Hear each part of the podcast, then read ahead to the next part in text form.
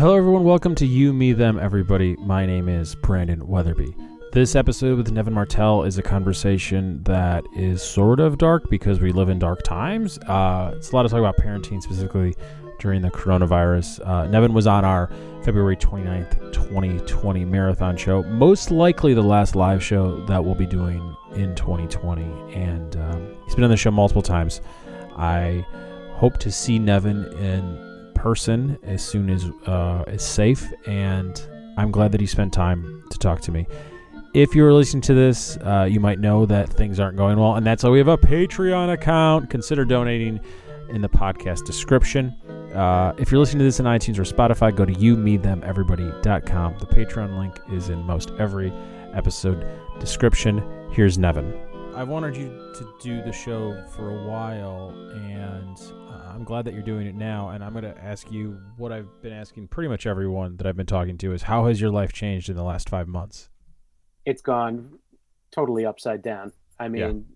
you know, I work as a food and travel writer, and there is no food and no travel to be written about. So, you know, work went from, you know, however many hours a week to just a few hours a week and uh, no trips, no meals out, you know, no hanging with chefs for profile pieces.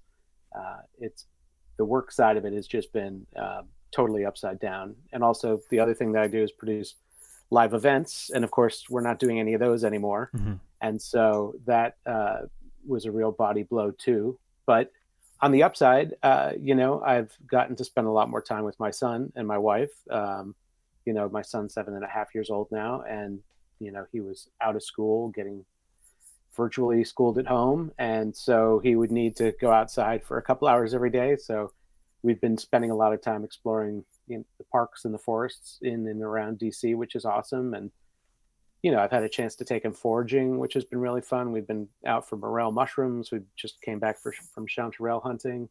Um, you know, I've got a garden going in the backyard that I really can put some time and love into. And like everybody else, yes, I got deep into sourdough. Sure. Um, so, you know, I've got two bowls in the fridge right now, just uh, fermenting away so I can bake them off tomorrow. But, uh, you know I, so what i would say is the biggest changes is like work went from an all consuming part of my life to almost no part of my life and all the things that i've ever wanted to explore you know foraging fermenting bread making all that kind of stuff and time with my son went all the way up which you know from a bank account perspective not great from a soul perspective awesome so, but you already had a good relationship with your son and with your wife, so it's not like you you you know what I mean. Like you are. Yeah. So I did not. It, it the great thing about it was is we were working with an awesome foundation already, and you know I've always loved being a dad, and that's always been the favorite job that I've ever had, and I hope always will be. But you know, despite that, you still just don't have as many hours in a day sure. when you're working as you want to spend with your kid or they want to spend with you. And so um, this just gave us time to do things that we wouldn't have had a chance to do otherwise. And uh, just allowed us to kind of totally geek out and deep dive on all sorts of fun stuff. You know, we built a Lego Millennium Falcon that was too many pieces to count and took too many days to remember. And, you know, we just do all the things that, you know, you want to do, but mm-hmm you just say, oh, maybe we can do it on the weekend because I'm busy now. And then on the weekend, you have to do a million things and it never gets done like the way you want it to get done, or it only gets done in a super small sliv. Um, so, no, I mean, I, the people I feel so bad for at this time is like the people that don't have great relationships with their spouses or their children. Yeah. And they've been just boxed up and bottled up for five months now and nowhere to go. And, you know, that's not healthy for anybody, and it usually leads to really unhealthy outcomes on so many levels. Um, you know, all that being said, I'm pretty sure my wife sharpened the uh, the chef's knife a couple of times and thought about taking me out because you know, being stuck with anyone for five months is, is tough. I mean, like, how are how are you and your family handling it? Well, I went from paternity to furloughed to laid off, so it's oh yikes it's a it's a different thing because the first so we're five months into it now. The first three Yeah. months of it, if anything, I just felt like everyone else was catching up to where I was at mentally from just Mhm. you know how it is. Like paternity leave is a very weird, wonderful, isolating time. Yeah. And it's like a it's a great chance to do like all the inward stuff because like the kid is way too small to actually like do anything. It can't even crawl yet, really. No. And then by the time he could crawl and COVID's in full effect, and now it's like, well, now you should be seeing other kids a lot, but you can't. And Yeah. it went from me taking him to a library story time five Oh. days a week to no days a week. And that's a different type of isolation. Does that make sense? It no, it totally makes sense. And you know, I thought that one of the great parts of uh, you know becoming a dad is that it is isolating, but it makes you really think about what's important, and you can trim a lot of fat, Oh, yeah. cut away a lot of the bullshit in your life that you hadn't even thought about before. It's kind of like all the things that you shove into the back corner of your attic, and you're like, it's there, it's not having any negative impact on me. But then when you take the time to look at it, you're like, I just need to get rid of this stuff. Oh, And that's the same problem. thing with your life. I had there. I've done none life. of that. Yeah. I I had already done that with like years of therapy and having a kid at the age I had Yeah. the kid. So like I was uh, I had already trimmed the fat.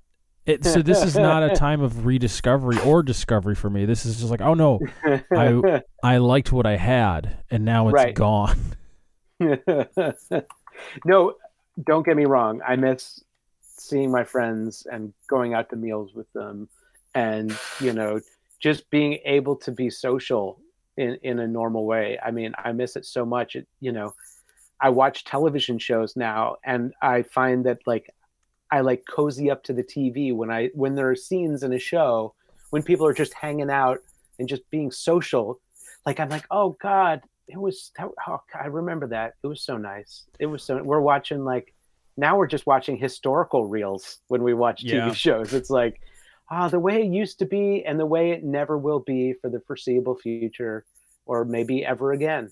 You so know? you were one of the last people I saw before this all went down because you were kind enough to be part of our February 29th marathon. And I'm really glad I got That's to true. do that because I got to talk to a lot of Yeah. different people over the course of 12 hours and then that might that will most likely be our last show of the year and i never thought Yeah. february show would be our last show of the year you were on that show specifically to promote new kitchens on the block which clearly I did not happen i think it was supposed to take place like a what a week after everything got shut down Yeah, it was supposed to take place in early April. oh, okay so a little uh, longer but Yeah, no, no. I mean, it was a few weeks out, and uh, you know, we held out hope. You know, we were thinking about putting markers on the floor and extra, you know, sanitary elements, and you know, hand washing stations, and and then we just both looked at each other and we're like, we're crazy. Like, Yeah. it's we this is not going to happen, and it's only going to get worse from where we're looking at it now. A few weeks out from the event, we we can't do this, and you know, we I, you know, you saw some people trying to push through it, saying, "Oh, we're going to keep our restaurants open no matter what the mayor says," or, "Oh, we're gonna we're gonna have a concert," and you're like, "Oh God, like this is that it's just ego and vanity. Oh like yeah you gotta let you gotta let it go, man. Like th- we're all in this together, and well uh, hold on you're not doing anyone any favors. we are all in this together technically, but we're not actually because I've, I'm same page as you, right? I hi, I don't know when I personally will feel comfortable enough to go to a place with a lot of other people under a roof.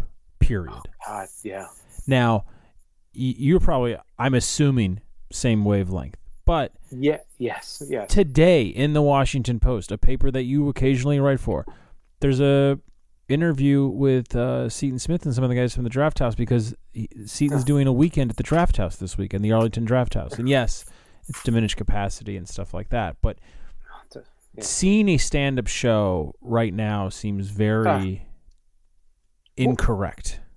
Yeah, I mean, don't get me wrong. We all need to laugh, um, and you know, I've really appreciated the times I have been able to laugh during all this. But you know, while sitting in front of my screen of whatever nature, Mhm. not sitting in a, a room with a bunch of other people. Um, no, I mean, I don't feel comfortable with it. You know, not because not just for my safety, but the safety of my family and the safety of you know, we saw my my mother and my in-laws over the summer Mhm. and they're both they're all elderly and you know i never would want to do anything that would bring the disease into their lives and potentially negatively impact them in some way, shape, or form. Um, I mean, you know, another great thing that I learned as a father, and I'm sure you did too, though you probably had less work to do on it than I did, which is you can't be selfish. Like there is, you're always, you are automatically number two, if not number three. Oh yeah. In the equation from that point on, like you are never number one ever again, and your kid comes first in all likelihood, in most decisions, your spouse will come first too oh, yeah. before you. You are a distant third, and yeah. so you know you got to let go of that. oh, completely, completely. And yeah, I. This is the part where it's like, well, now I'm just getting angry, not because I'm jealous. In in no way do I want to go to the draft house ever, let alone during a pandemic. but I'm angry because like these are our neighbors, and that's yeah. a pointless risk. That's not grocery shopping, you know? Right. And that's not even yeah. the beach. Like I kind of understand the beach or an outdoor anything more than an indoor comedy show. Yeah, I don't, you know, where you're laughing and, you know, you're releasing all sorts of moisture molecules or whatever they refer to them as into the air. I mean, you know, you might as well be getting up into a stranger's face without a mask and just like yelling into each other's throats yeah. and seeing what happens. Now, yeah, I, no. I understand wanting to go to a restaurant indoors. I am not comfortable with it. I know that people are, people aren't. That's that's up to them. That one makes more sense to me. Oh, you, to be honest, I mean, you know, I have not eaten out in a restaurant mm-hmm. since March, and I've gotten takeout and stuff. But you know, I've looked into some of the restaurants, and you know, you see people out on the patio, and there's six feet away from each other on the tables and stuff. But you know, I've been in restaurants and and you know they've got like plastic barriers up in between yeah. the tables, and I mean the server comes over dressed like they're about to do surgery, and you know the flatware and some of the tableware is like either disposable or wrapped in plastic after it's come out of the steamer. I mean, it seemed like I just don't think I would enjoy it from an experiential standpoint. You know, there's all yeah. the anxiety of there's all these reminders of the pandemic around you the food and everything is coming out in a way that you're reminded that you have to be in a hyper sterile environment. You're looking over at your other guests through plexiglass. I mean, I just don't find I wouldn't find that at all appealing. Never mind the threat to myself and the people that I would then see after that. I mean, so we're sort of neighbors. We're not that we're a few miles apart, but I'm on mm-hmm. the DC side and you're on the Maryland side. Is that correct? Uh, I'm in Silver Spring and Woodside. I exactly. forget where you live. So yeah. I'm in Takoma, uh, like three blocks from where you, or four blocks from where you used to live. Yes, like that's right. Okay, barely yep. in Takoma Park. Yep.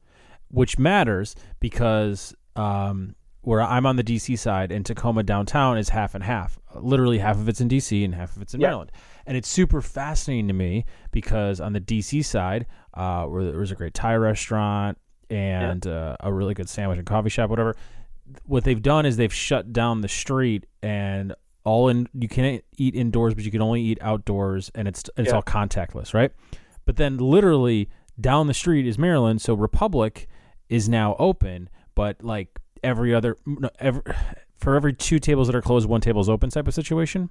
Uh okay yep okay. But they're indoors right? So the one time i walk by there's like a table full of six people Uh. Definitely all of them under 25. No one's wearing a mask, and they're celebrating yeah. a birthday party or celebrating a birthday. And the servers, like you said, all masked up. The staff is all masked up. But it's just yeah. like six disaffected, like early 20 somethings, not even necessarily drinking, just like not paying attention to their texting.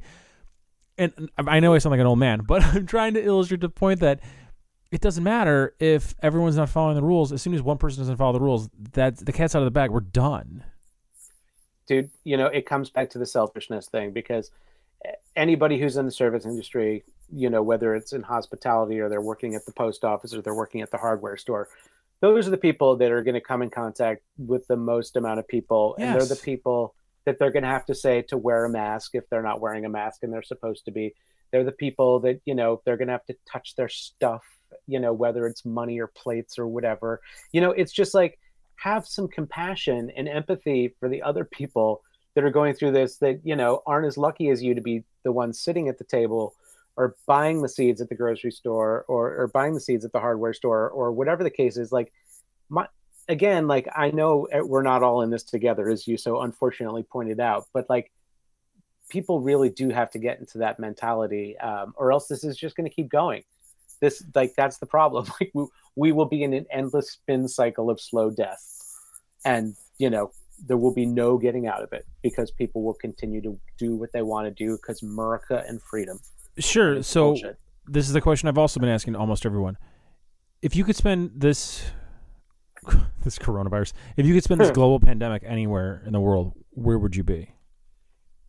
I would love to be on Easter Island because it's the most isolated place in the world and it would just be so interesting to experience ice like ultimate isolation mm-hmm. and the ultimate isolationist spot. But would you and, be with your family or would you be like, you guys stay here, I'll be back question mark.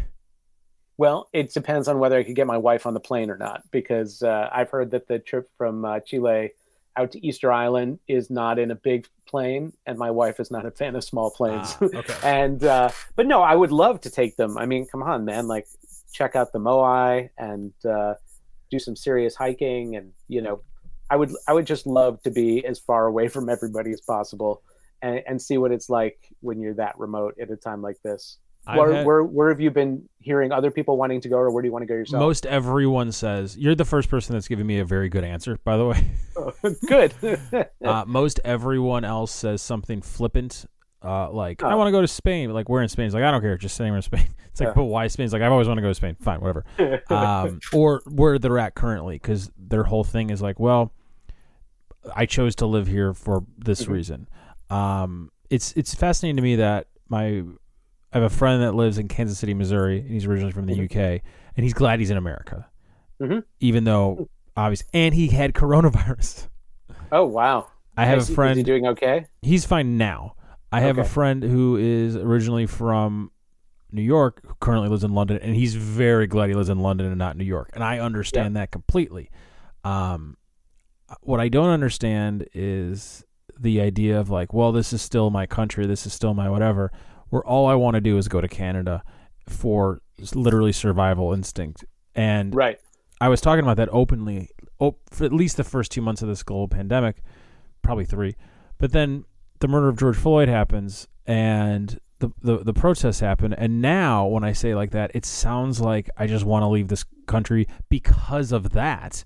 When, right. if anything, I wanted to leave this country way before that and I, it's the weird thing where like, well, now I kind of want to stay to show that like I'm not like on the side of evil. You know what I mean?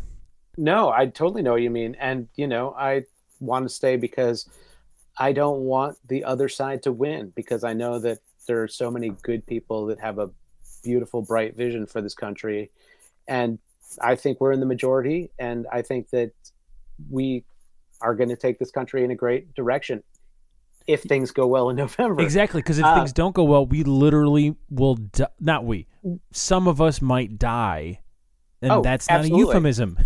no, no. It, honestly, if Trump, this is not euphemistic or hyperbolic. If Trump wins in November, it will literally be the end of America as we know it, and it will usher in an era uh, and a decline of our country that will just be horrifying to watch, horrifying to experience, and deadly truly deadly. So, as you said, to, will you try to people. leave then? It. I mean, you know, I'm a white man married to a black woman, and we have a multiracial son, and you know, I already worried about the prospects of my son in this mm-hmm. country long before Trump, and long before even having a son, and long before George Floyd or Trayvon Martin or any other name that you want to pull up. Um, you know, I would think about it long and hard. But again, I I don't think the other side deserves to win, and I know I'm right. And okay, so I don't want to leave just because of a bunch of assholes who happen to be Listen, racist and xenophobic and homophobic and the lot. I I'm with you as of now, but if you think of why you live where you live, and a lot of those reasons are thrown away, why mm-hmm. do you live where you live, right? So th- that's another huge part of this. And I wanted to live in a city because I like interacting with other people. I like having a large circle of, of friends and acquaintances from diverse and mm-hmm. and, and different uh, backgrounds and, and goals, etc. Right? Mm-hmm. But if those things can't exist, if we can't go to a restaurant or a bar, there is no live music. The sports teams are in a bubble in a faraway mm-hmm. city. You can't. Your kid can't play little league why are you where you're at? Is, is that that's kind of why, the, in a weird way, November means even more because Right. I don't think we're going to get back to a quote unquote normal No, for a lot longer if that happens.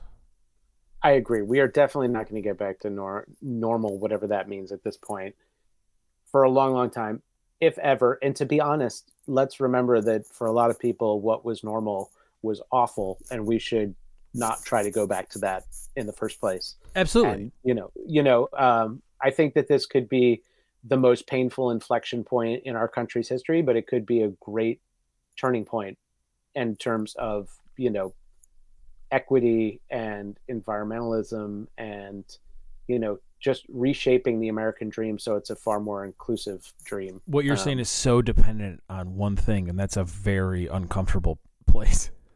Yeah, no, no, I dude, it, you know, it- you're right. I mean, it's uh, it. I I put my faith in the American people, you know, nearly four years ago, and was horribly let down by the results that they delivered by that faith. But I do think it's different this this time, and uh, I don't think that people are going to be sitting on the sidelines or giving them a second chance or you know just saying well what's the worst that could happen? Because we're we're living through what the worst Every other day, 9/11 death toll is the worst. yeah.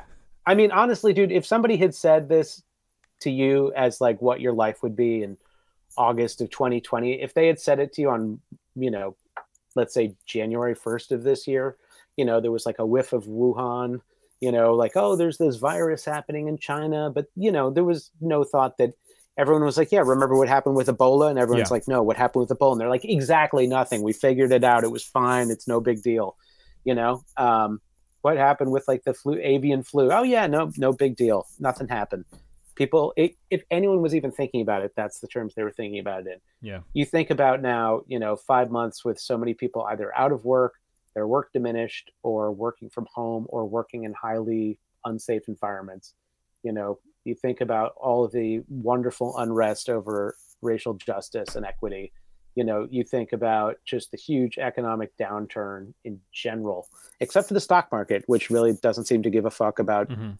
real people or real things. Um, like if somebody described this to me and pitched it as a even if, if they had pitched it as a movie i would have been like "Ah, you know what? To be honest it's a little too far-fetched. Yeah. you know?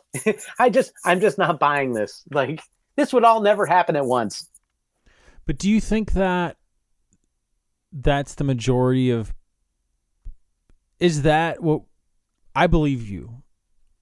You said Thank you, that that's what you believe.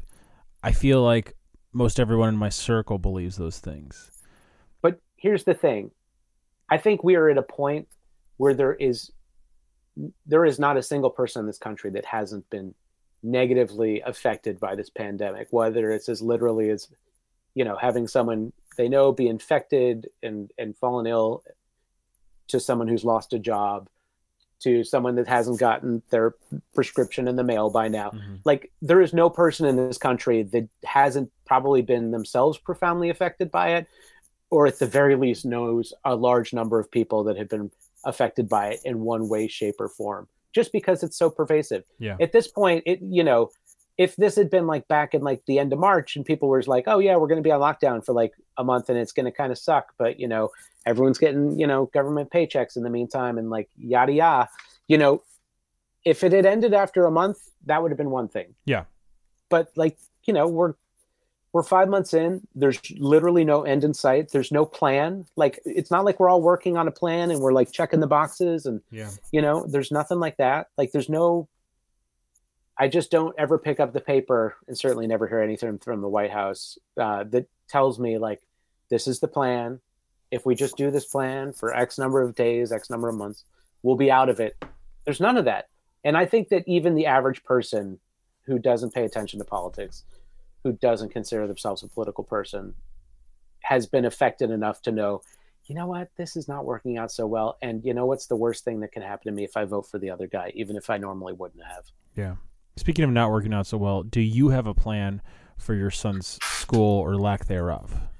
so my son's school had originally planned to be back uh, in person in divided uh, cohorts Mhm. uh, un- unfortunately but realistically, and they decided a couple weeks ago that they're going to have to go back to all virtual because despite their best Yeah, intentions, it just didn't seem like that there was anything they could do to be conducting school in a way that was safe for the students, the the teachers, and the faculty. And so, um, yeah, no, he's going to be home. It's like uh, three and a half hours of synchronistic learning a day. Mhm. Um, uh, basically, from like a little bit more than that. Actually, it's from like nine to 1.30 every day, and then um, after that, you know, it'll be a combination of me taking him to do stuff. Um, you know, we're going to do like a distance tutor Mhm. um, we're gonna you know there is going to be like a once a week socio emotional socially distanced hangout at the school for like micro pods within the cohort all Sure. phrases like by the way if i ever if i never have to say pod cohort pivot any of these things ever again i'd be so happy Could you Um, stop for one quick second? Yeah. Do you remember what everyone was watching in late February? watching in terms of what they were streaming on netflix Exactly. uh was it tiger king or No, that a- came out like right at the came out during the pandemic Yeah. It was Love Uh, is Blind. which i have not watched even given It's worth it. It's worth your time. okay They literally date in pods. Oh jeez So even now, when you're talking about pods and stuff, my Yeah. mind instantly goes to that, which is so nice yeah and such a symbol of the before times. Oh, the before time. Well, it was funny. I was talking to this woman that I know yesterday, and she's dating, and I was like, "How are you dating?" She's like, "Oh, I, I get on like Zooms for like an hour or That so is so I meet on Tinder." fascinating. And I was like, "What do you do for an hour on Tinder with a person you don't know?" And you know, the answer is sometimes they cook a meal together, sometimes it's just a conversation, sometimes they put on a song and dance, which you know, Oh, you know, dancing with a stranger at a club without the, uh, you know, without the influence, I, I don't, you know, that was never my vibe. But imagine doing it just in your living room, staring at your laptop at some other stranger. hey, if you could, if you could fall in love via Zoom during this, good for you. That's Dude, no, that would be amazing. That would be, and I'm sure someone's writing that screenplay right now. Oh yeah. Probably has already sold it. I- Because it'll be easy to film now. so your son's socially distant, uh, respectable pod situation. Does he get to pick who's in the pod, or does the school assign No. that? No, the school assigns it. You Huh. can talk about, you know, if you've been like doing, you know, pods yourself or if, you know, he has BFFs. hmm But, you know, it's really up to the teachers to make sure that uh, the class is balanced. And Yeah. so, uh, you know, it's, it is what it is, man. To not, not to use a phrase that's been poorly used in recent weeks, but, um, you know, I, I trust the school to come up with good So you're happy with the school. You're you're happy that he's in the specific um, market. Yeah. it's a weird thing to say. No, I mean, to be honest, I've heard from so many parents whose schools didn't deliver the technology they needed. Mhm. They didn't deliver synchronistic or like particularly distance friendly learning. Um, and, you know, like basically, I've heard from so many parents, like, they're I'm like, what did they do? And they're like, played video games. They Yeah. would like read a couple of books in the morning and then that would be it. Or like, they have like a couple of math sheets to do every week. And I'm like, oh my God. I mean, I, you know, and I think parents were like willing to be like, okay, we lost the spring Yeah. and there's nothing we can do about it. But now they're like, wait, you're expecting us to lose the fall and the winter too, and now we're realizing that how much of a negative impact that's going to have on the growth of our ch- children, the a learning potential of our children down the road, all of it. I'm a little surprised that there hasn't been this giant wave of popularity in boarding schools. Hmm. Because if you think about what Great Britain did for the kids that were living in London during World War II, they kind of shipped them all away. And Yeah. this seems like a really good time to ship all the good, healthy kids away in a safe, bubble like environment where they could thrive. And I understand that it's a lot of money. Trust me. But if you look at how much money uh, was spent on the uh, the small business, not the small business, but the um, what are the what's the PPP. The PPP loans? It's like Yeah. it's something like two hundred twenty two thousand dollars per saved job. It's such a waste of money. Yeah. That's a you could easily make U.S. funded boarding schools very easily. That being said, uh, who's going to trust the government uh, when it comes to uh, children being shipped away and not being put in cages? So I understand there'd be hesitancy, but very surprised that that wasn't even floated. I've I haven't seen any uh, hive mind about boarding schools. Well, to be honest, like I know some, you know, people have sent their kids away to summer camps Mhm. to mixed results. Some of them have had really safe, strong experiences where the kids, you know, no one got coronavirus and, you know, the kids had a great time and, you know, the counselors and the, the rest of the staff at the camps were like essentially isolated with the kids. But then you hear about all these, you know, summer schools, you know, et cetera, et cetera, where they tried everything. They thought they had it all right. And then the next thing you know, a bunch of kids have tested positive for the coronavirus. And, Yeah. you know, there's no follow up story on like, okay, so 18 kids in the school got the coronavirus or 18 kids at the summer camp got coronavirus. I mean, there was the one camp that had like 230 some Mhm. kids get coronavirus. You don't hear the follow up story, which is, okay, well, how many people did they spread it to Yeah. when they went home? You know, that's the, that's the almost the more terrifying uh, part of the story because, you know, as everybody points out, you know, kids are, you know, they're, they seem to be a little bit more immune to, to the ill effects of the disease, though by no means literally immune. Yeah. Um, and there's certainly kids that have suffered horrible health consequences and even have died because of it.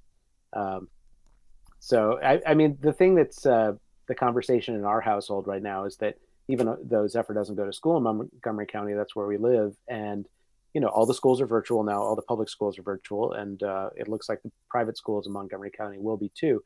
But there are all these like private daycare operations that are renting rooms in schools and running daycares in Mhm. school that are supposed to be like, you know, educational supplemental daycare. You know, it's like we'll watch your kids and we'll do their their stuff with them. You know, we'll make sure they're watching their Zooms and we'll, that Yeah. we'll help them with their homework. And everyone is like, okay, so we can have, you know, paid daycare that people are shelling out of their pockets for in school, but we can't have actual school in those very same buildings with some of the very same kids that'll be attending this daycare. And uh, anyway, I that blows my mind. So Yeah. um, and uh, of course, it's a big question of you know equity and access. Who has the literal equity as well as the figurative equity in order to to do those kinds of things and the kind of privilege that's required to do those things economically and otherwise um, and those people who don't. So that's been sad that's been really hard to see. And Yeah. um, again you know i consider myself somebody who has a diverse group of friends from a lot of different strata of society. And uh, you know even i know that there are stratas and sections of society that i don't hear from face to face friend to friend. And uh, you know those stories are even more heartbreaking from this parts of society that you Oh, are yeah. hearing from um, you know and uh, that and that's that's just that's really that's hard to get a grasp on i think for a lot of people um, Do you think? I'm trying to think of a not super depressing anything right now. For obvious. yeah. I, you got me i can't i can't i'm not i can't give you anything is seven and a half a, a, a good age to be during a global pandemic? Because like you're foraging for mushrooms with your kid like two hours ago. Like Yeah. I don't think a 17 year old's gonna want to do that, but I don't know. Yeah, you know, um, I think that seven and a half is a good time for this on some level. Um, it's hard because you know he's like a very he's a very physical kid. He's a super creative kid, and he's Mhm. like also like a very social kid. And so you know the creative stuff you can do at home, but he's at an age where he needs to learn. And so we've been doing some really you know we got him an art tutor, his favorite teacher, art teacher from school, is doing some like Zoom lessons with him. He's been doing these amazing um, if your kid was older, I'd recommend them. These amazing uh, art classes from the Hirshhorn that are like 40 bucks a week. Uh, they were doing this summer camp Mhm. and every day they would, they sent this huge box of like materials that clearly cost more than the class itself. Um, every day they did some cool new project uh, for an hour every morning. Um, that was awesome. Um, and then the third thing that he really likes to do is, you know, social and, you know, he has Zoom chats with friends. He, you know, plays video games online with friends a little bit. Um, but he, you know, he's kind of missing out on that. And, uh, you know, I try to be as physical and active with him to get, you know, so he can get his yayas out. Mhm. But I can't keep up with a seven and a half year old. And I mean, I try, man. Yeah. But he is, he is a strong, fast kid. And, uh, I'm never going to be able to play as long and hard as like his seven and a half year old buddies. Now that we're five months into this, are you still trying to keep certain nights special? I know when this kind of started. You were like Friday nights are going to be Friday nights. it's going to be a thing. Yep. Is that still going? It is, yeah. No, Friday and uh, Friday nights movie night, and uh, Friday and Saturday nights are movie nights, and one night we'll order takeout. That's and cool. uh, you know, uh, though it took us like I don't know, like a month or two, probably a couple months before we felt comfortable doing takeout. Mhm. Um, but uh, yeah, so Friday nights and Saturday nights are still feel still feel special, and Sundays are still they Sundays still feel like a day of rest. Um, though I end up like doing a million different projects on Sure. Sundays just because that's the kind of person I am. But it's nice because it's not a you know you're, there's not all sorts of other stuff coming at you. Like people don't tend not to call unless they're friends for a good catch up, and you know no one's emailing you about any work stuff. Not that there's much of that anyway, Mhm. but um, yeah, I mean there's still definitely a rhythm to the week, and also like you know over the summer we've been trying to do a lot of schooling stuff with Zephyr. So you know he has like a continuing education tutor three days a week, and you know he does he has an online book club, and he does he has to do reading every day, and he has to do math every day. Um, but we take a break from those things on the weekends, so they still feel like Yeah. weekends. Um, and we're actually taking a vacation on starting on Saturday, which is not um, something we've really done. And where are you going? Um, we are going to Chincoteague, which we have never been to, um, but uh, friends of ours have been going for years and have, you know, always gushed about it and have always wanted us to come. And this is the first year it can actually work out. yeah. Uh, so we've uh, we you know there was like strict rules, you know. We so we're potting up with two other families uh, after quarantining, and uh, you know we're going to spend a week with them and uh, you know kind of stay stay in the house except for So you have a house. You're not camping on the beach or anything with the horses. No, no camping, Okay. no camping. No, my my wife. Uh, I mean, if it was the only way to do it, she would probably do it to get out of the house. But um, she definitely would prefer the house, and um, you know, so would I. Frankly, I mean, like you know, I love camping, but amidst all this, like a little quote unquote luxury Yeah. um, isn't is not. Uh, yeah, I'm not turning my nose up to that. Will this be the Um, first time you're sharing with food other than your wife and son? Uh, well, we were um, not to be a downer, but we were in Central New York for five weeks this summer because my father was in hospice care. Yeah. and so we uh, stayed with my mother, who lived a couple hours away from my dad was, uh, where my dad was, and uh, my in my wife's family lives just a mile away from my mom. And Oh, so that's convenient. we got to break bread with them. And uh, and my sister lives close by in Ithaca where my father was. And so we got to break bread with them too. So um, yeah so but other than family yeah this is really the only the only uh, bread breaking outside of the the pond that we've done. And uh, I'm looking forward to it because I mean I love cooking and Yeah. it's been great doing a lot of like interesting cooking that I wouldn't have otherwise done but it's also really nice to eat a home cooked meal that somebody else cooks for you Yeah. they put some love into. What have you What have you guys been doing food wise? Do you, have you found yourself or has your lovely wife been cooking a lot? Or Um, because I thought I was going to go back to work all of Uh-huh. February and March, in early parts of March, Yeah. was just I was filling a, a giant freezer full of like chilies and soups and Mhm. stuff like that. smart, And then that I'm still eating that stuff. Um, because there's no job, and uh, I was already Hmm. baking bread. So, Mhm. oh good, like this is nothing new for me and um i love doing uh giant batches of things so i've been doing a lot of um batched like rice and beans and then i'll Mhm. eat that for breakfast and lunch for like two or three weeks type of thing Mhm. so i'm just continuing to do those things um because we have a 13 month old it's like yeah, my wife or I are making something that, that involves uh, cheese or something that's high calories and uh, density calories Mm. uh, to give to him. But other than that, it's it's like I said before, like it's not that different from my life before. yeah, It's just all the things that made living here worth it have been stripped away. yeah. Have you? uh Do you have a sweet tooth? Have you been doing any baking? Nope. Or I'm pretty indifferent to sweets, and oh, um, you poor thing. I love good sweets. I'm not opposed to them, but um, it's a situation where I'm like not it- opposed to. I'm not opposed to sweets. Uh, when it's this hot out, we try not to run the oven. So like, I haven't baked any bread since May. Oh wow, yeah. No, I whenever I do it, it's a love hate relationship Yeah. with my family because they do love the results, but they hate when the house gets all heated up, and Yeah. I, I don't bl- and I don't blame them. Um, but the results are so good that it's definitely worth the pain. If for some like for some odd reason, she got to go. The, one of the last things she did was uh, cover Bernie rallies in um, Phoenix and Detroit. And Oh. then the next weekend, we were all shut down. So that weekend, I like made bread, and I think I like made a pot roast or something like that, and like roasted a bunch of carrots and stuff. That's the last time I will do that for the foreseeable future because the way I like to do it is uh, alone or with my son strapped to me. Like she's a much better cook than me, and I am also the kind of learner that doesn't want notes. Mhm. I want to screw up and then go back and fix it myself. Yep. So it's not a good time right Yeah. now to be in a kitchen, Yeah. No, no. but I I'm can not understand that perspective.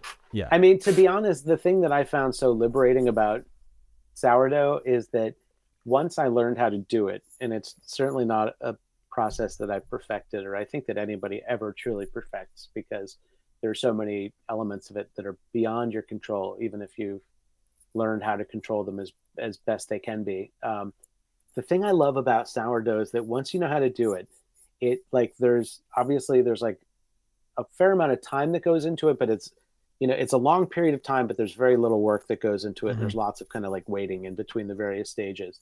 But once you feel like you control it, you know, and can turn out a good boule, like I find it like so satisfying when everything else is going to shit and there's nothing else I can control. It I'm always like I'll just bake a loaf of bread and I know it's going to take, you know, over a day really. Um, almost 2 days if I have to start up, you know, my starter and stuff like that. But I'm going to feel at the end of it in during the process that I have control over something uh, whereas everything else is there's so many big picture things that you know I can make my own decisions and for personal safety and stuff like that. But there's so many other elements that are so beyond my control. But the sourdough feels like something that you can uh, kind of harness and kind of control to some degree. Yeah. And um, that being said, in the beginning, when I was trying, when I was learning how to make it, and I was making failure bowls, it was soul crushing. It Mhm. was so. I mean, I don't know if you remember what it was like to start learning how to make bread, but you put so much work into it, obviously, and it is such a long process that when it doesn't turn out at the end, and you don't necessarily know why because you're just such a novice, it's heartbreaking. Uh, especially when, like me, you're freighting it with all of this extra meaning yeah. like it's like this is me taking control of the world and uh in at least for a few minutes i feel like i do have it um but yeah i mean to this day like i made a boule this week uh i made a rye rye bread which i'd never made before and uh i forgot to turn i superheat the oven when i'm you know heating up Mhm. the cast irons and i forgot to turn down the oven when i put the bread back in and i burned the crust on the bottom and i was just so pissed at myself and i was like just a reminder when i think that i know the process well enough and i think i have control of it there it is Well, did you eat it?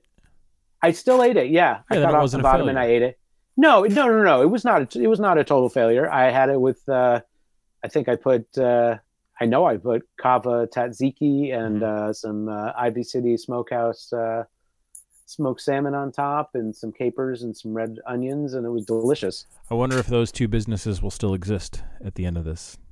You know you talk to all so many business people that i have talked to and those two businesses are lucky in the sense that they do have you know products that are shelf stable Yeah. that can be sold in places that are still open and obviously grocery stores are just doing a bang up business at this point um, now of course Cava's in restaurant and catering businesses i'm sure have cratered into mere ghosts of what they used to be before uh, and ditto with uh, ivy city with uh, you know wholesale to small boutique spots and uh, and to restaurants and and their own uh, restaurants and retail shops but you know i'm hopeful that because they do have that component to their business they can at least stay afloat Yeah. and you know keep a people couple people employed and the lights on just enough um, you know um, unfortunately you know i don't think we know the true scope of the damage yet because Oh, people no. just haven't people haven't pulled the plug yet or they've pulled the plug, plug so quietly that uh, no one's written about it or no one knows that it's even happened yet but you know obviously a bunch of restaurants we love and um, food related ventures are going to just go the way of, of so many others that have gone before them, but uh, this will be a particularly tragic set of losses. Um, but yeah. I wonder Yeah, if, the, no. if like the general palate will be different after this, like the way that microwaves changed uh, cooking in the Hmm. 50s and 60s, and microwave dinners changed things, and the way that certain chain restaurants change things. Will this alter things? Because I highly doubt the kids in Zephyr's class are eating as well as Zephyr. You in know, terms of I- I- variety and just in terms of variety and quality of food, like you're really good at this stuff. My wife's Ugh. really good at this stuff. Yeah. I'm middling at best. And if you're the one doing all of the cooking, are you going to do like the same five dishes all the time? Or are you going to try to expose that palate? Are you going to try to bring Right. new experiences into the home? Or are you just so defeated by the end of the day? Here's the mac and cheese. Yeah, no, I mean, some days, you know, I, I wish that I would just give in and buy box mac and cheese, but I can't bring myself to do it. Um, you know, I th- I have heard from a lot of people that I some that I would expect, some that I wouldn't expect, are doing more cooking and baking than they've ever done before and enjoying it more than they thought that they would. Mhm. Um, but I've also heard a lot of people ordering a shit ton of takeout and you know a lot of meal kits and uh, we I mean which I don't blame anyone for like if you don't love it but now you really do have to do all the cooking Yeah. um, or at least providing of the food in a way that you didn't before with the how given how much people used to eat out and stuff. Um, you know I don't and I also don't blame people because you know a lot of people are working Yeah. more because they you know they they're zooming all the time. They have you know they have to work more because their spouse or partner uh, you know lost their job or lost hours. Um, you know i'm not judging anyone in this like you do what you have to Oh do to no, not by. this is not a You know, judgment. in- I, in no no i didn't think you were no i'm just saying to myself and you know so whenever anyone's just like yeah i don't have it in me and Oh, I get it. you know, I'm like, yeah, that's dude, that's totally cool, man. Like honestly, if I was working 12 hours a day, I would not be cooking like two hour, you know, dinners Mhm. or you know, doing meals that take three days to prepare because I'm doing multiple elements. Absolutely not. We would be on a, a very straightforward diet of, of basics and basics. Here's a Um, somewhat related tangent. Um, we we were trying to go to Trader Joe's like once every two months at most, and oh wow, which which Trader Joe's do you go to? the one northeast of me, it's probably near you. Um, The one in Silver Spring I think uh, so. off of Colesville. It's um, Yeah. yeah, okay. Um, yeah. they do a really good job with the socially distanced stuff. Oh yeah, yeah. but we also just try to not go to Trader Joe's in general because it's like it's just Aldi food and all. There's nothing wrong with Aldi whatsoever. I used to go to Aldi all the time, but um, it's like the perfect kid food because it's like not no flavor, but it's barely any flavor, and it's and it's like it's done. It's the perfect kid food. Yeah, I you know I don't know um, if you're going to other grocery stores more often to supplement your your Trader Joe's. Oh, we trips, we're, I'm doing the. We already had the produce box delivery, Yep. so we have that every week, and then like once every two weeks, then we'll probably do like a Whole Foods order, Ah, nice, that nice. kind of thing. You know what I discovered a couple weeks ago that I hadn't done before, but now we're doing is uh, South Mountain Creamery is delivers you know milk, cream, Mm-hmm. eggs, all sorts of other goodies, um, and so we've started to do that. Not that I couldn't pick it up when I go to Whole Foods once a week, but Is it like a uh, CSA box? It no, you order a la carte. You Oh, set cool. up your delivery schedule. You can set it up so they come once every week, once every two every two weeks. I think you can do the once a month. You can can be the same order every time. It can be the same order every Mhm. other time. You can mix and match. Um, they had a waiting list, but we after putting ourselves on the waiting list, I think we got started getting the offer of delivery like three days after that. Oh, nice. So um, yeah, that was definitely. I mean, I love their stuff. I buy it at Whole Foods anyway. This is just one less thing that I have to think about, which is always nice. Uh, That's probably one of the I'm things I miss the most business. is grocery shopping because I used to go literally every day Yeah, buying like four things. dude. How do you... yeah, I would. I, I I don't think I was ever. You know, I would always shop just like once a week, and then you make do until next Saturday. Um, No, we but then every once in a while, you'd be like, oh, you know, I've got this real aching, Yeah, this real hankering for something. You know, Because when I lived in Adams Morgan, I was like a block and a half from Safeway. On the route Right. home was a Whole Foods Right. and a Trader Joe's and a Giant and, and a Harris Teeter. So every single day. And then now, you know where I live.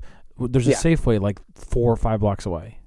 yep. So every day you'd go for literally two to four things, and it was the best. And I loved going not because I needed to buy a bunch of food, but because I loved knowing that Right. the options were there. This is one of the reasons you live in a city because you want all the food from all over the world in this under this one roof. And isn't that a beautiful thing? And then if they don't have it, I can go to this wonderful place in Adams Morgan and get Japanese noodles or something like that. Yeah.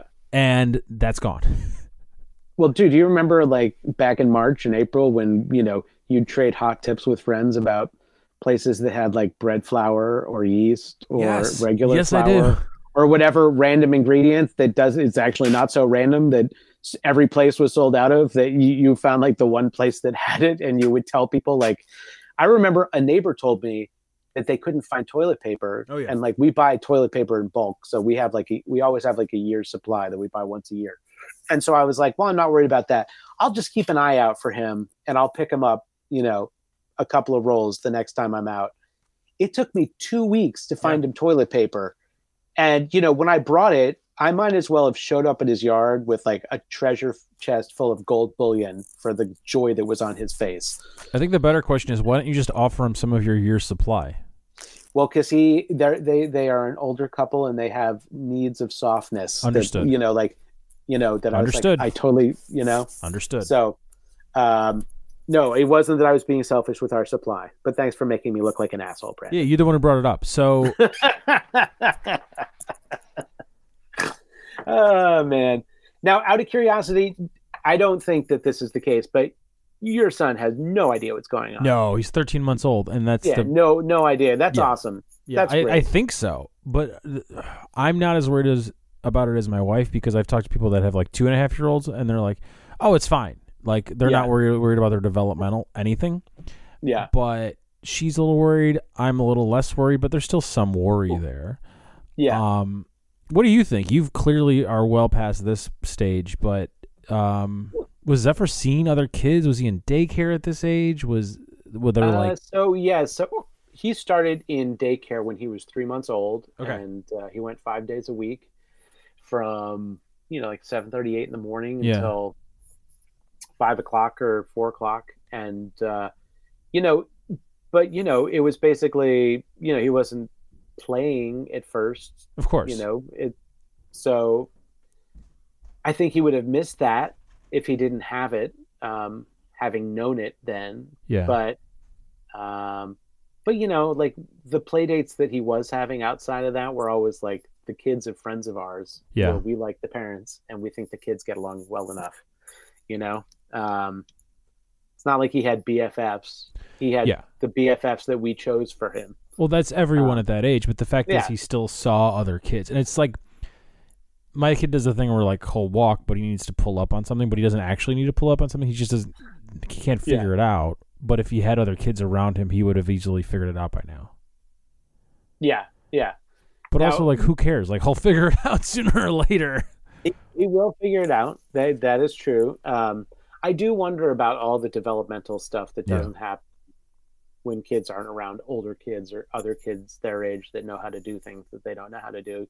I certainly wonder about it with zephyr. Um you know i wish that uh, i wish that he did have those aspirational inspirational characters around him or just the kids around him that are his age that make him look at the world in a different way or make him try something new or you know any any number of the million little things that happen in a kid's daily life that Sure. we are not privy to that have some profound impact on on the people that they become or the people they are so i do i, you know, I do worry about that but i know there's nothing that we can do about it and so we can just we just try to be the best parents that we can be and try to give him everything that he needs that Well, we he's in a he's a really interesting age because so many kids around his age are probably deciding if they're going to be indoor kids or outdoor kids, and he and yeah. and he seems to ride the line between the two. And I wonder if once we can go outdoors with the freedom that we had in mm-hmm. February, if there will be more wanting to go outside because they have spent Yeah. so much time. There will be less a demand for video games, or will video games just that popularity will just maintain? Uh, yeah, I mean, uh, you know, I worry because you know we tried to we tried before this to regulate screen time very very strictly. We did regulate it very strictly, and now my son is getting hours of screen time every day whether that's reading apps Yeah. you know educational games actual video games you know watching clips on youtube zooming with his friends.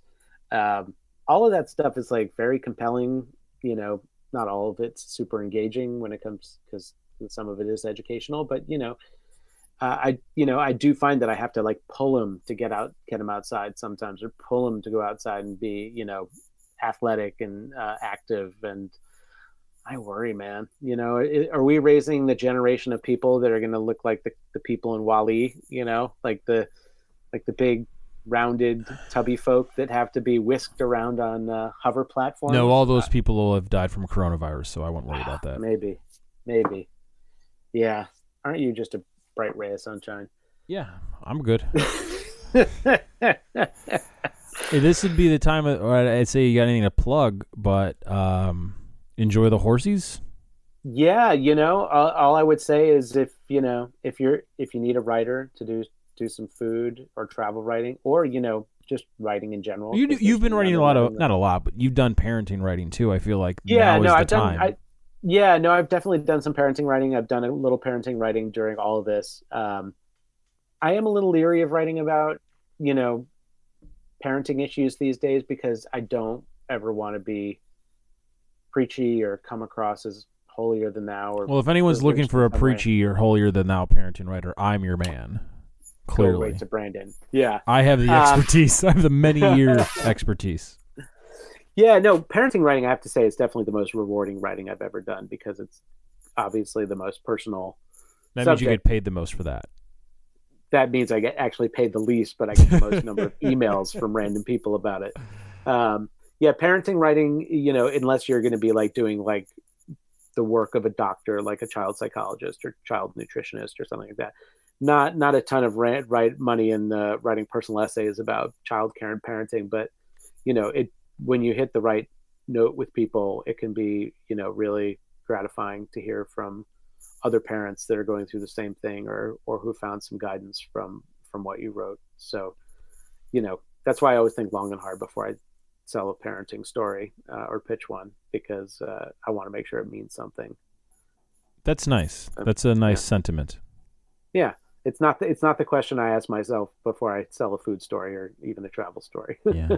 is this going to mean something no it's is this going to be a good story that will be engaging to the reader and compelling to the editor that's the question i ask I ask, uh, when does the check clear? I need a I need Yeah, money. dude. Dude, I had to, you know, it's speaking of the check clearing.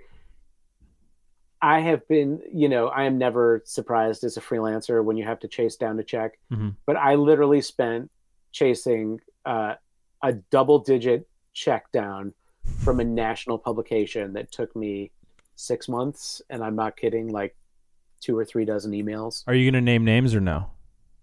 Um, it was Thrillist and it was horrible. Thank you so much for naming names. Yeah, no, no, no. Well, I'm never going to work for them again because I wouldn't sign their contract because they have an absolutely horrible contract. Uh, and no freelancer in their right mind should ever sign the Thrillist contract because most people sign contracts without reading them. But uh, the Thrillist contract requires freelancers to have uh, an insane amount of insurance, um, which no freelance writer ever has. You know, uh, unless they're also like in video production or something. Um, and uh, I was like, I am not getting a million dollars worth of insurance for Thrillist. Are you kidding me? Um, and uh, yeah, and so then it just took forever to get my rinky dinky paycheck for the story that I wrote for them. Um, So that's but- the that's the story we'll link to definitely. yeah, please do, please do. Um, you know, that was a piece I was really proud of. You know, but uh, yeah, dude, you know, it's like one of those things. To be fair, the editor was was was like a total mensch and a total gentleman about the whole thing, and totally understood why I wouldn't sign the contract, and Mhm. was very helpful in, in getting me my piddling check. Um, but it, it was just one of those things where I, you know, it was just like a ridiculous amount of work for a ridiculously small. Well, now I feel very hopeful about my future as a freelancer.